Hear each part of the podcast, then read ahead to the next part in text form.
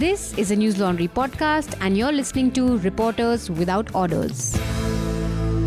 Order, order. Hello and welcome to another episode of Reporters Without Order, a podcast where we discuss what made news, what didn't, and some things that absolutely shouldn't have. Joining me today are two of my colleagues, Tanishka and Sukriti, who've been doing fantastic stories about things happening at home and abroad. Uh, Tanishka, in particular, has been following up on the Delhi violence, which broke out in February twenty twenty, where fifty-three people died. And even though for some of us, it was just an event where a lot of people died, uh, and which was followed, preceded by elections and followed by a pandemic. Tanishka's story shows how, for a lot of people affected by it, the violence was a cycle, a cycle that they still um, struggle to break out of. So we'll discuss that story with her. And with Sukriti, uh, we'll discuss the plight of Indian students in Ukraine. On February twenty-fourth last month, uh, Russia invaded Ukraine on the pretext of a special military operation. Thousands of Indian students stuck in Ukraine are now trying to get out, mainly through the western borders of the country into Poland or Romania. And Sukriti has spoken to a number of students there who've been trying to get home safely. Uh, in particular, uh, this twenty-one-year-old student from a Ukrainian city of Vinnytsia called Mohammed Afridi Shoe. And we speak to Sukriti not just about uh, what uh, Afridi told her, but also as a reporter, how she got even in touch with students living thousands of miles away, and probably get insights into how the profession works for those who are interested. Uh, so let's start with Tanishka. Tanishka, uh, you were in Northeast Delhi uh, on several days uh, in the last last two weeks of February, and you've documented stories of people who lost their cattle, lost their jewelry, their shops and homes were burnt down. And even though they received some sort of a compensation by the Delhi government, your story says that that is not enough. So let's start with the story of uh, Mohammed Irfan, who's a resident of Shiv Vihar. You met him, and just tell us about how uh, sometimes, you know, when we discuss any event and the compensation that is followed, even though it's publicized very openly in the media that Chief Minister has announced this many lakhs to these many people who are affected, we don't really understand how that compensation might or might not help the victims. So tell us about Irfan and how the compensation that the Delhi government gave him did not meet its mark. So Irfan was um, actually the first person I met when I went to Northeast Delhi to meet these people. And uh, I think his case was, for me at least, the most um, heartbreaking story he had, because um, soon after the violence, a year after that, he lost his wife as well. And um, the riots were also followed by COVID, right? Uh, multiple lockdowns. So uh, he received one lakh from the government, but all of that went almost in the next few months um, in COVID itself. He had to borrow a lot of money. Um, and uh, when the riots took place, not only was his shop completely destroyed, but also his home. And um, he has several photos in black and white and in colored, and Uh, you know, I think these are currently his most prized possessions, because he feels like these photos will help him one day receive more compensation that he deserves. So that, um, you know, his whole shop was completely vandalized and burnt, and not even one thing. He showed me the shelves. Not even one thing was left. Not one packet of chips. Not one thing in the fridge. No rice, no grains. So to to think that rupees one lakh can cover all of that, even for me, um, I don't have a lot of expertise in how his business in particular would work. It doesn't make a lot of sense. And so since then, his business has been very much affected, and so has his life, because uh, it put him back several years, right? Because um, COVID happened, his wife died, and currently his kids are not in school because he can't afford to pay for their education. And uh, the school that there is, that people in the area go to, it's too far for him. He's a single father and he can't really manage these things. Um, he also said that it made a little difference to the people who came to his shop post the riots. He said initially some people didn't come because um, the, you know, the communal tensions were still high. The particular lane that he stays in, besides, um, I think there are around eight to ten uh, Muslims who stay there. Besides that, it's all Hindus. So a little further down the line, uh, I think Ayush, since you've been there, you might know how uh, these lanes work. Uh, further down where there's a masjid, there are a lot of Muslims, but over here it's mostly Hindus and a few Muslims. So post the riots, it was um, not just financially, but I think even uh, the whole having your community support, that was also missing for him, since uh, the whole thing took a, it was a completely communal event. And his shop is one of the three hundred twenty-two shops that we know, you know, according to the data we have, that were burnt down during the violence. And you presented some numbers on the number of claims people made after the violence. And this was tabled at the Delhi Assembly by the Committee of uh, for the Welfare of Minorities. Just give us the numbers of how many claims were made, uh, how many accepted, rejected, and how much did the Delhi government claim that it has paid in compensation to people affected? Right. So there were um, one thousand five hundred complaints made as of January twenty twenty-one for damage of uninsured commercial property, which includes shops such as Irfan's. Out of these, one thousand one hundred seventy-six were approved, um, and three hundred six claims were rejected, as the committee could apparently not assess the occurrence of damage.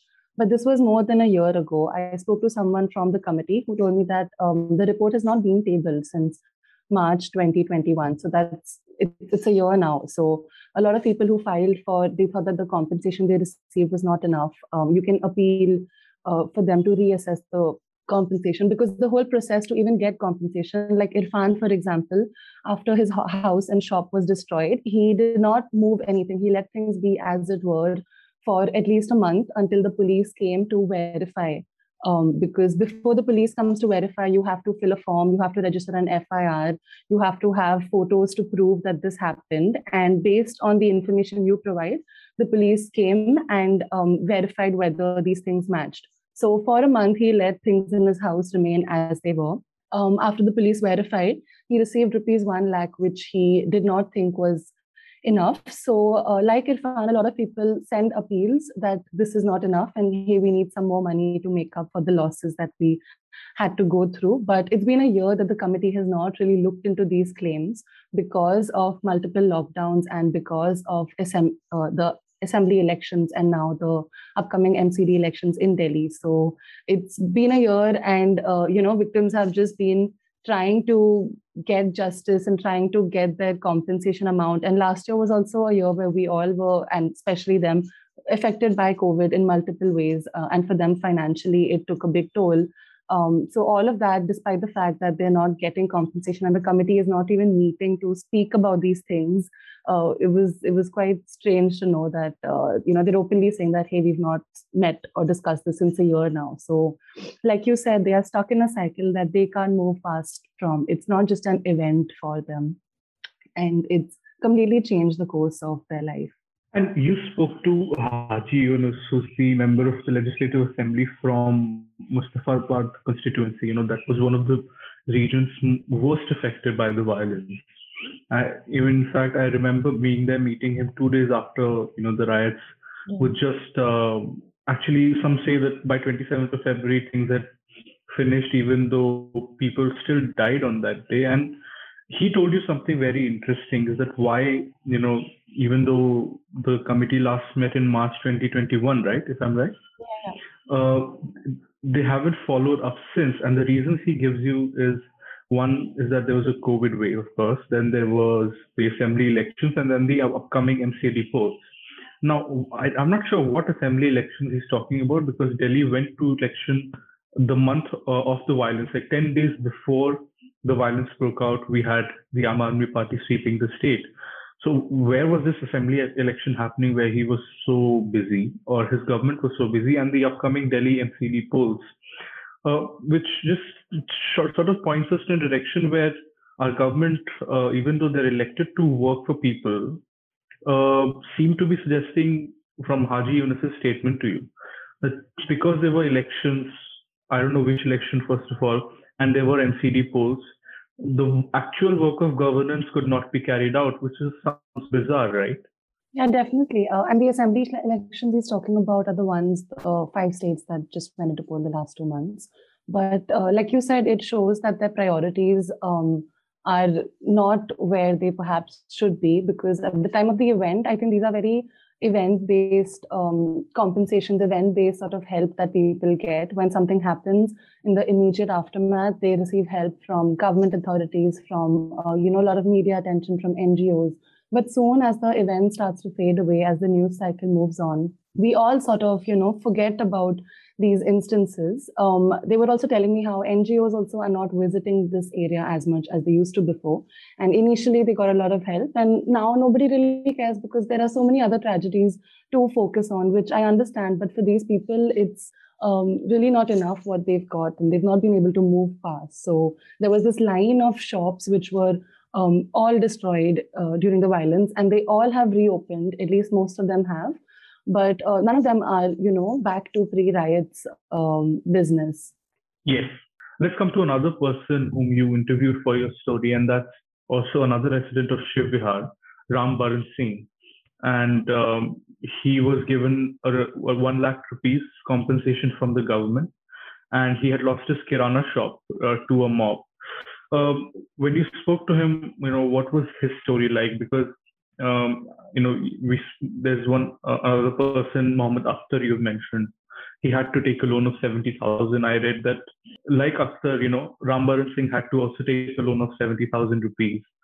And um, it does not seem from what he told you that even though two, and two years have gone by, that he's still back on his feet, that things have returned to normal. So tell us about his story. Right. So his was also a kirana shop.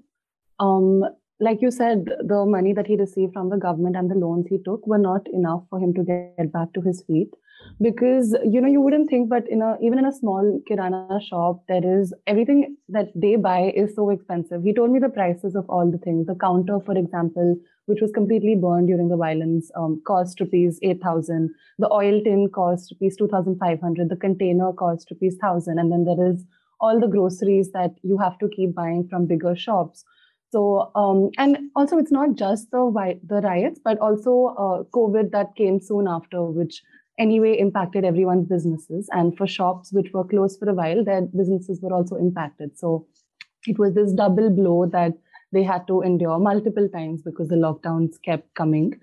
So he was telling me how usually he uh, buys uh, groceries and all the stuff for the shop from bigger shops. And usually before the riots and COVID, he was able to pay back the money Um, in around fifteen days, but now it takes him double the time. So things are really not back to before. And, uh, you know, when I was talking to him over there, I was standing by his shop and talking um, for at least half an hour. And there were six to seven people who came to buy things. And because we were talking about this, they all added.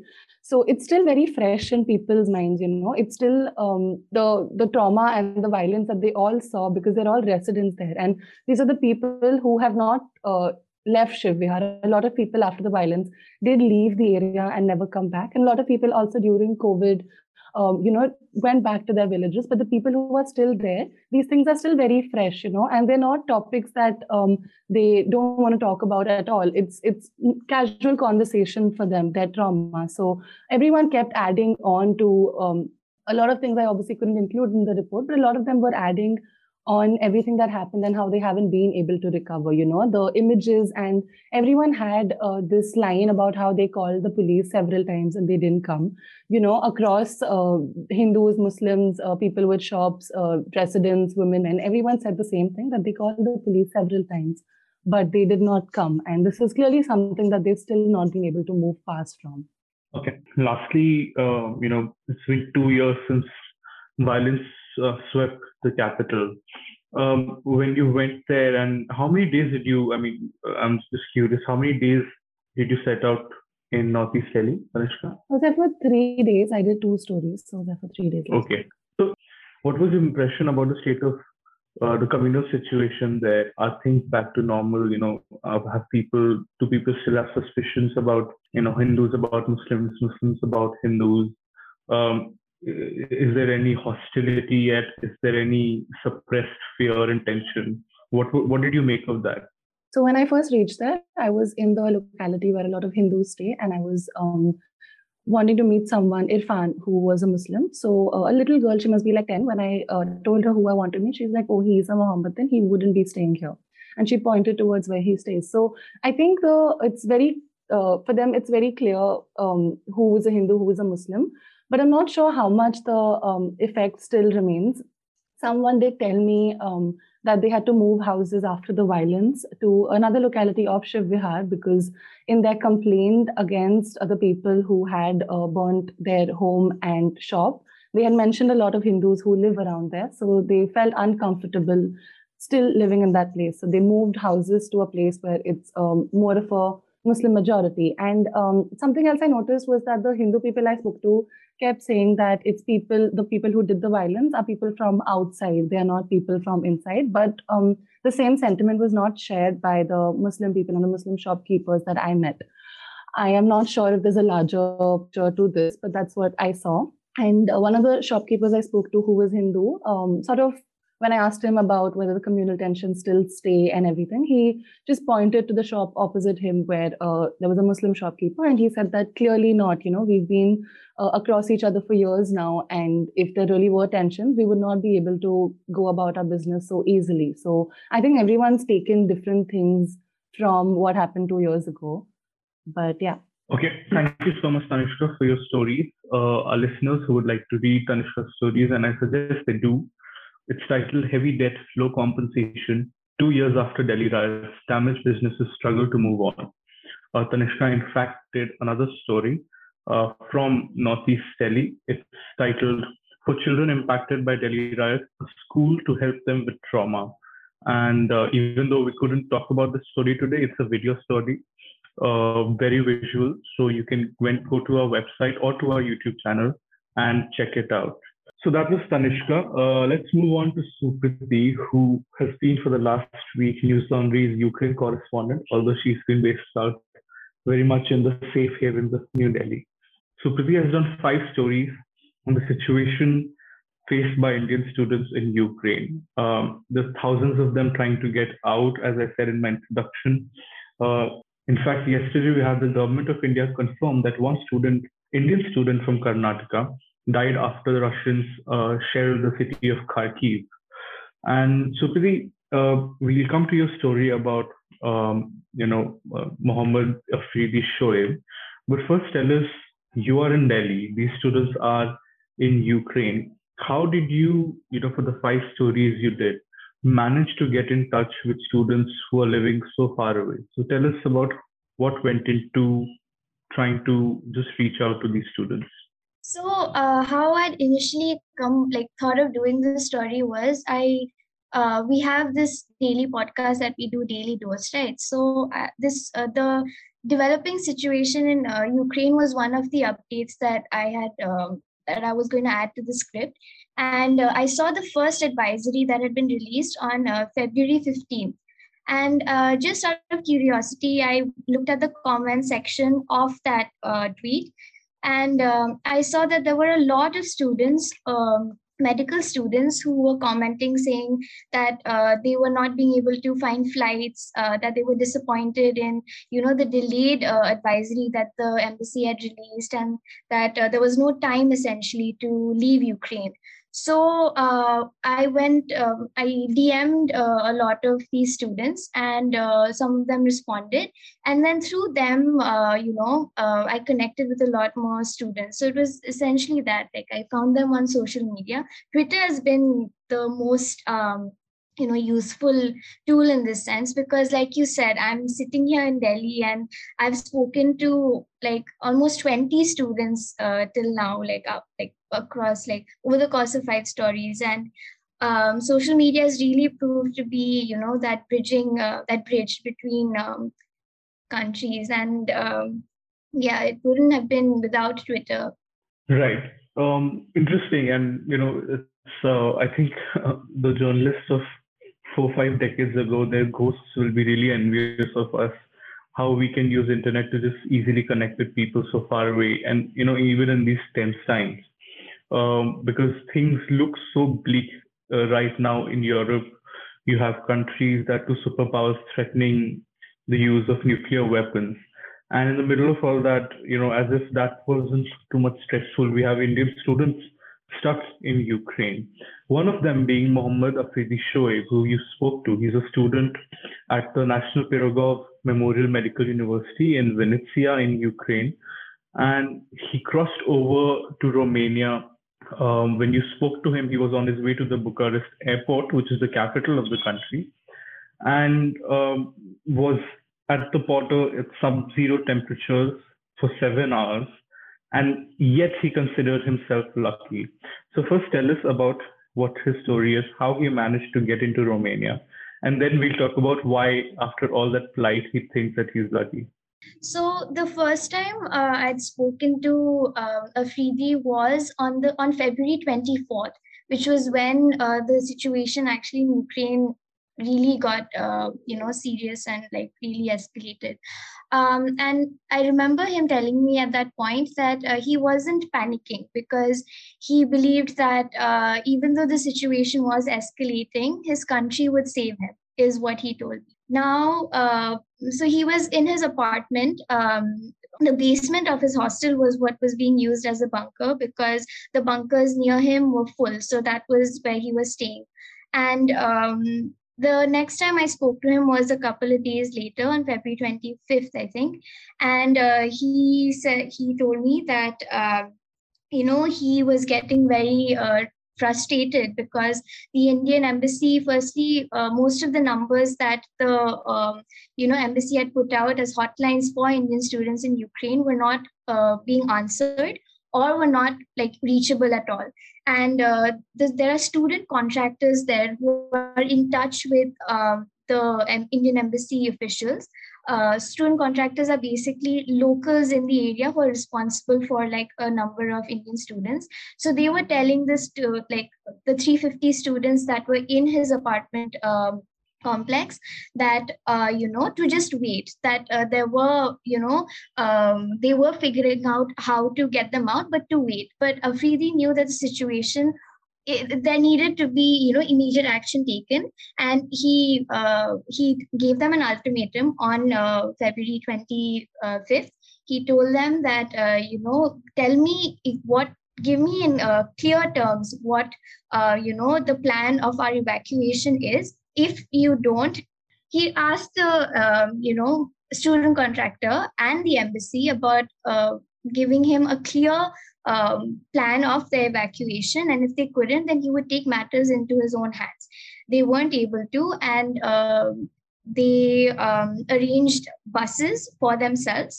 They went out into the city at four a.m. in the morning, and they arranged buses. They stopped each bus, like Ukrainian bus driver, and they begged them uh, to take these students to the Polish um, sorry, to the Romanian border. And finally, they were able to get six buses and two minibuses.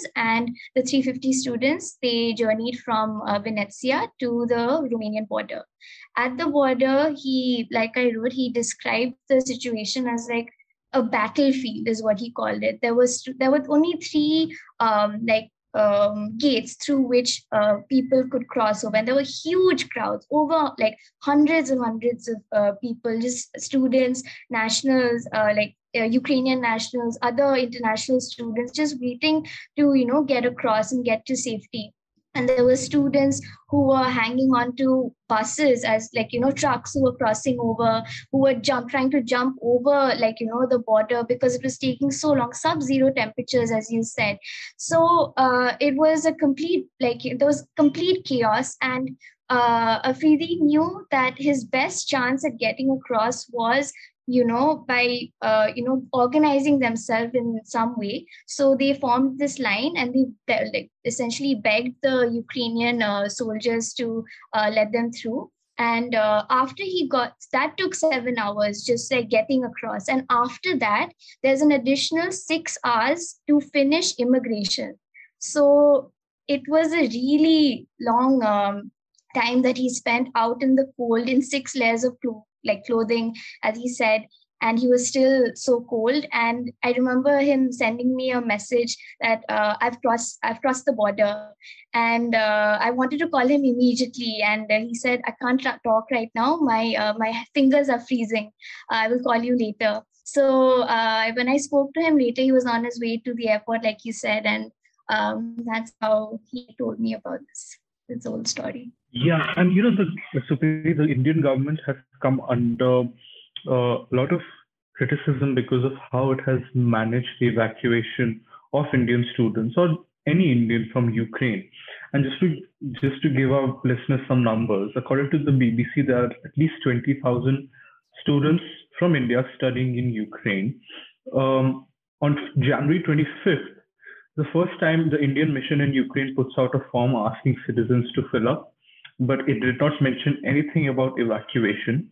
And this is the time, uh, two days before this form had been sent, countries like the U S and the U K were putting out advisories uh, telling their citizens to not travel to Ukraine because of the, you know, how the situation was unfolding. On the February eleventh and February twelfth, most countries like uh, the Baltic countries, Estonia, Latvia, Norway, U S, and the U K uh, separately also put out advisories and they ask their citizens to leave. India does the same three days later, and three days is a lot of time when you have a war at hand, right? seventy-two hours. And yet the Foreign Secretary tells the B B C that a lot of advance notice was given. So we have a lot of reasons to go after a government of how it has uh, managed to secure its citizens. But then Afridi tells you that when he crossed over to Romania, he was treated uh, you know, very well by the Indian embassy there. And he was, from what he's told, you seemed very grateful. He was given food, and uh, even Romanians, he said, opened, uh, you know, welcomed him with open arms. So tell us about how, you know, after all the Uh, suffering he went through, um, you know, it was a good climax that things unfolded well for him. To talk about that, please. So uh, there's this huge, uh, you know, uh, thing happening right now about how the Indian uh, evacuation program is the most active in the world. There's, uh, you know, headlines all across like media yesterday. Um, my uh, issue with that is like Afridi had to make to get to the border.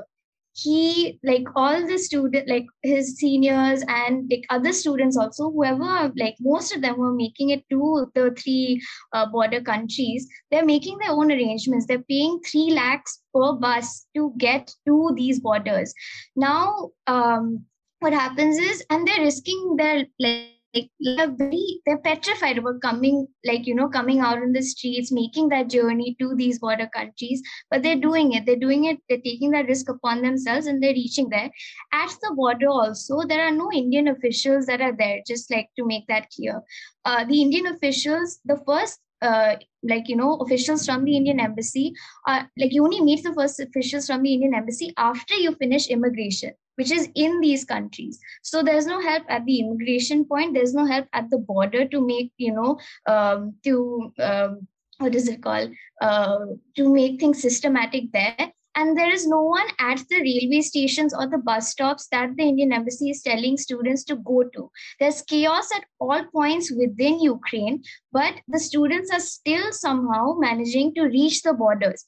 To say that we have the most active evacuation um, program in place, I find that very, like, um, very weird, because what does, what are you calling an evacuation?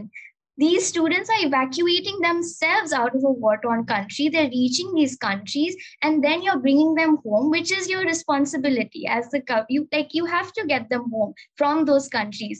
But Though what the government, I think, should be doing is making arrangements for these students within Ukraine.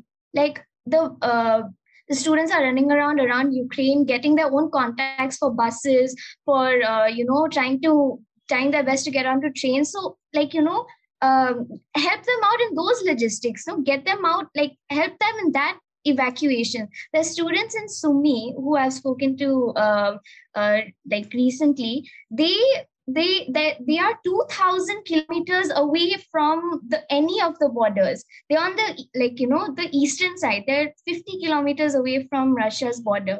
And uh, initially they were told, you know, you guys um, come. How how are they gonna come? They like.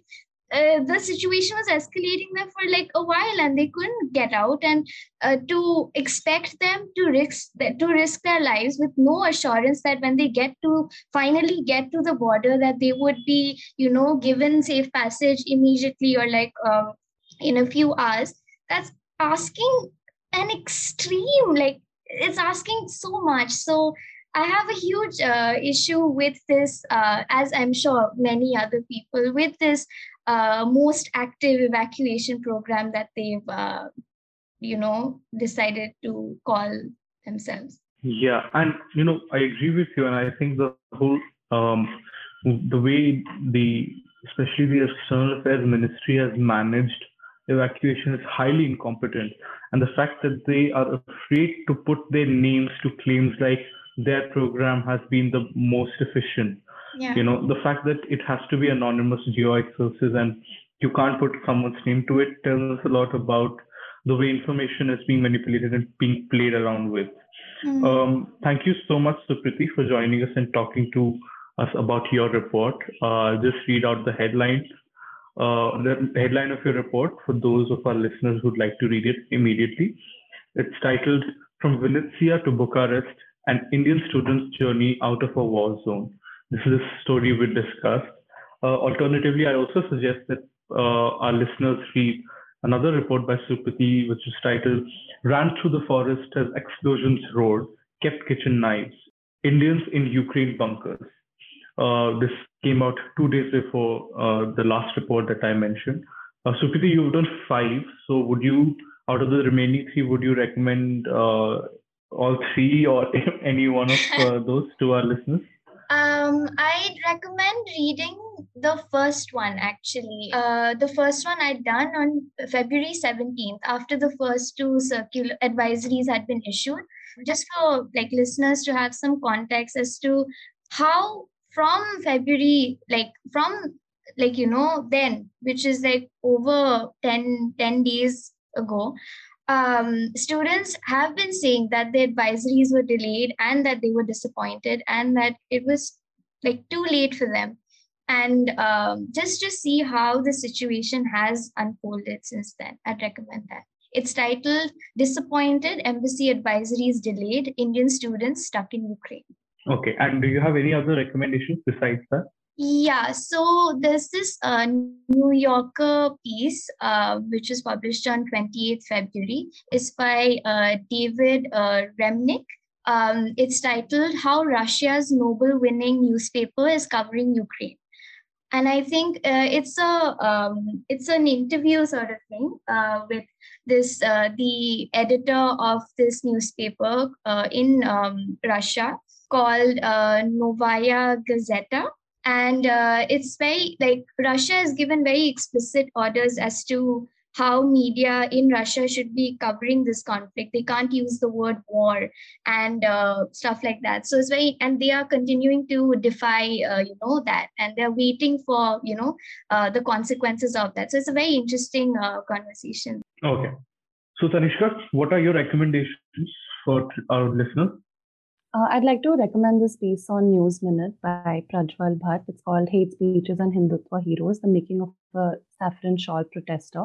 So last two months, the whole hijab roadmap really escalated in Karnataka. This is a really good piece that traces um, the people who started showing up wearing the saffron shawls, how it started, who are these people, um, and these are young teenagers, you know. So it's very interesting to read about how they sort of um, got really into the whole Uh, protest or movement, as they would call it, and um, how this really escalated to where it is. So I'd recommend this piece.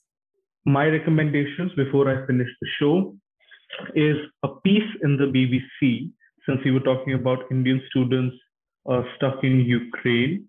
It's titled, Ukraine Crisis, Black and Indian Students Allege Discrimination for Border. It's by Stephanie Hegarty and Poonam Taneja for the B B C World Service, published on the twenty-eighth of February. And it gives, it gives us the story of this uh, sort of a war within the war, where, of course, we have a larger conflict at play in Europe, but for many students who uh, are not from the global north, but come from the global south, uh, it, it's also a war of uh, being judged for their identities and alleging that the way a Caucasian white male is being treated by the border authorities and by soldiers is not the same treatment that they have been getting. And that's disturbing. So do check out this report. So uh, there you go, dear listeners. Uh, you, we heard about Tanishka's report, we heard about Supriti's report. And to bring you work like this requires not just time and hard work, but also resources. So to help us continue our work, please do consider subscribing to News Laundry, because as many of you are aware, News Laundry is a one hundred percent ad-free news platform. This is because we believe that in order to bring you ground realities, we cannot depend on advertisers or sponsors who might have vested interests. We solely count on folks like you who understand why it is important to keep news away from the clutches of advertisers. So please support us in our endeavor to bring you free and fair news. Go to our website, click on the red subscribe button on the top right-hand corner and pay to keep news free. And if you keep doing that, perhaps we can scale up. And next time we can Sukriti, not just to Kiev, but probably also to Moscow, make her learn Russian and, uh, you know, turn her into the twenty-first century equivalent of Ernest Hemingway. um, and also for our listeners who might be listening to this podcast on Apple, Spotify, or uh, Stitcher, we have a website, as I mentioned, news laundry dot com. You can head over to the website and check out the other cool stuff that we do besides podcasts, like interviews, ground reportage. We have a morning show where our editors have been covering elections uh, on a daily basis and getting very interesting views from the ground. So do head over to news only dot com to check all that out. Uh, that's all we have for this episode. We'll see you next time. With that, this podcast is adjourned. All the News Laundry podcasts are available on Stitcher, iTunes, and any other podcast platform. Please subscribe to News Laundry. Help us keep news independent.